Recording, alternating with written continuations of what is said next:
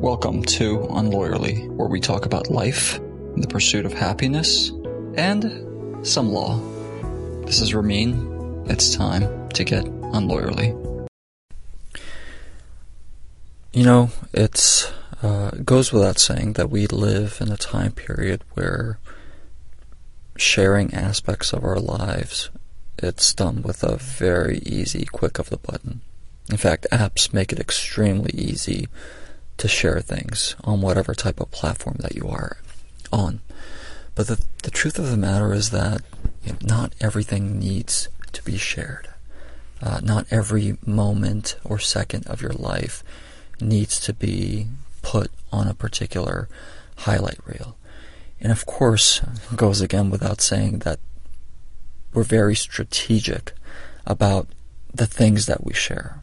In other words, the moments where we're showing happiness or excitement or something new, something we bought, um, something we've done, highlights the good things of our lives.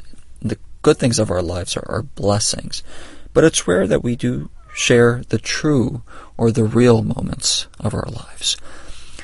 But the reason why I'm saying all this is that, you know, sharing every moment or aspect of your life, i.e., the good things, the, the great things that happen, and, you know, of course, sometimes some sadness is shared as well, needs to be limited. And of course, this is my opinion, but I've had conversations with, with my wife, and uh, we've, we've talked about this uh, plenty, that certain things are, are meant to be cherished, meant to be uh, kept for yourself, for your family, for your children, uh, for your small groups, not necessarily for, you know, the social media community. And I do understand that some people just have their families on, on social media and not necessarily have, you know, friends or random people or, or uh, followers or, you know, uh, anything like that. But especially with, you know, our, our kids, we're trying to instill the sense of, and, and they don't have any phones or social medias or anything like that, but we're trying to instill this idea and notion of not everything needs to be um, put out there on social media because they are going to reach a point where they are going to have their own phones, they are going to have you know social media accounts, etc. And you know some things are, are are meant to be for yourself.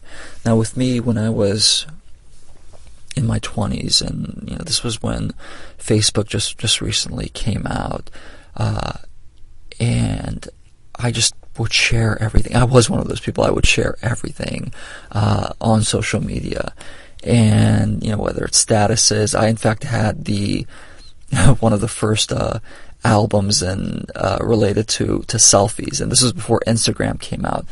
And all of my friends and I, we had a chuckle because it was just an album of me pictures of myself. Uh, are we a little vain? Uh, I guess in my 20s that was the case. But you know, as I've gotten older, especially once uh, we had our kids, I've become much more protective and much more private as far as the types of things that I want to share, especially when it comes to things related to my kids, whether it's it's, it's pictures or, or, videos. Now, of course, yes, I will share uh, things, videos, or things on our trips, uh, but it, it's not very common for me to do so. And the reason for that is. Uh, I, I want to keep that for, for myself, for my wife, for my family, and, for my own kids.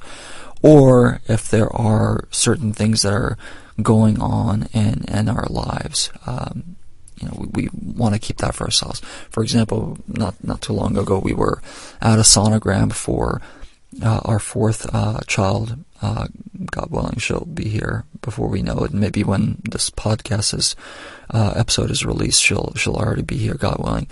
But you know, we we were given pictures of the sonogram and you know, it was like, well, is this something we share or we don't? We realized, no, this is this is something that we're going to keep for ourselves. We don't need to put this out there.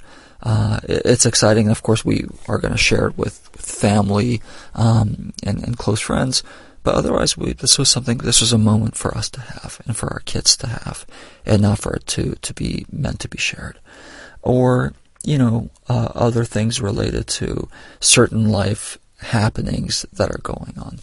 Now, there are things that can be used to inspire others. There are things that can be used to help motivate others. One of the things that I do a lot in my social media accounts is uh, I like to write. Writing is, is very big for me, and that's why for those of you who follow me on uh, Instagram, you'll notice that I put a lot of stories with writings. That's mainly writings. Uh, that is a main form of my outlet. Uh, outlet for me, the especially when I'm working out and inspiration comes, uh, that I just write it down and you know condense it and then I share it. I do those things because a lot of the the things that I write, uh, I feel like it's worth sharing. Maybe it resonates with some people, maybe it doesn't, but that's something that I found as a way to be able to benefit the small sphere of influence that I have. And everybody has spheres of influence and doesn't have to be anything big. It can be a very small circle. But I put those things out there as a way to to benefit that group, whatever that group may be. And then of course, yes, there will be things about my private life that I will share. And the reason for that is if I'm building a sense of community, it's to know who I am. It's not just necessarily that I have Unlawyerly or, you know, my tax business or whatever the case may be. I guess it, it provides the, the human element of it. But like I said, as I've gotten older, I, I am, I tend to be more private than public about things that are going on. But I, I have also realized to share the not so happy things of life because that is life. Life is not always the highlight reels that we have on Instagram, on Facebook, on TikTok, or whatever other, on LinkedIn, whatever other social media platform that you, uh, uh, that you may be on. Uh, but, you know, a lot of the things that we see on social media, it, whoever you are, we play what I call the scroll game, where we're scrolling and looking at other people's lives and we think that the grass is greener on the other side. Uh, but we fail to realize that manure is required for the grass to grow green, and everybody has manure in their lives. Uh, but we don't always see that because, again, everyone is always sharing the best aspects of it. But again, I, I think it's it's important for us to keep some things for ourselves, for our families, and you know, when you release something on social media, I believe this, and my wife also believes this. It does take uh, some aspect of you, and you're putting some aspect of it out there in the universe.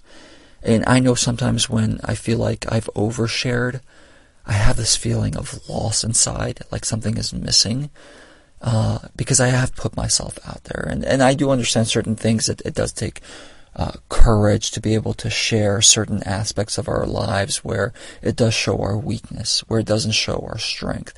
But again, I feel like that is the, the human element aspect of it. But then again, you know, I think it's a decision everybody has to make as far as how they sh- how much they share, what they're willing to share. And some people may decide, look, I enjoy sharing with my community, with my small group, with my big group, whatever it is, and that's the way that I live my life. And look, no judgments at all. Those people are, of course, entitled to do what they want.